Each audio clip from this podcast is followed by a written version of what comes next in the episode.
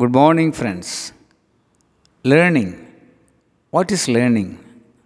Learning is the process of acquiring new understanding, knowledge, behavior, skills, values, attitudes, and preferences. The ability to learn is possessed by humans, animals, and some machines too.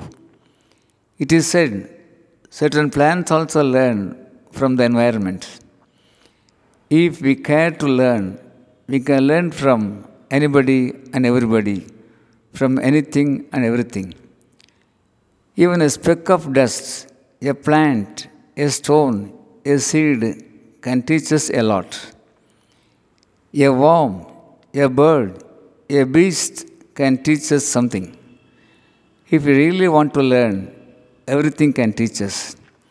The unfortunate thing is, everyone wants to teach and no one wants to learn. This world would be more better, more beautiful, more real if real learning takes place. Friends, let's learn to unlearn unwanted things. Yes, let's learn to unlearn unwanted things.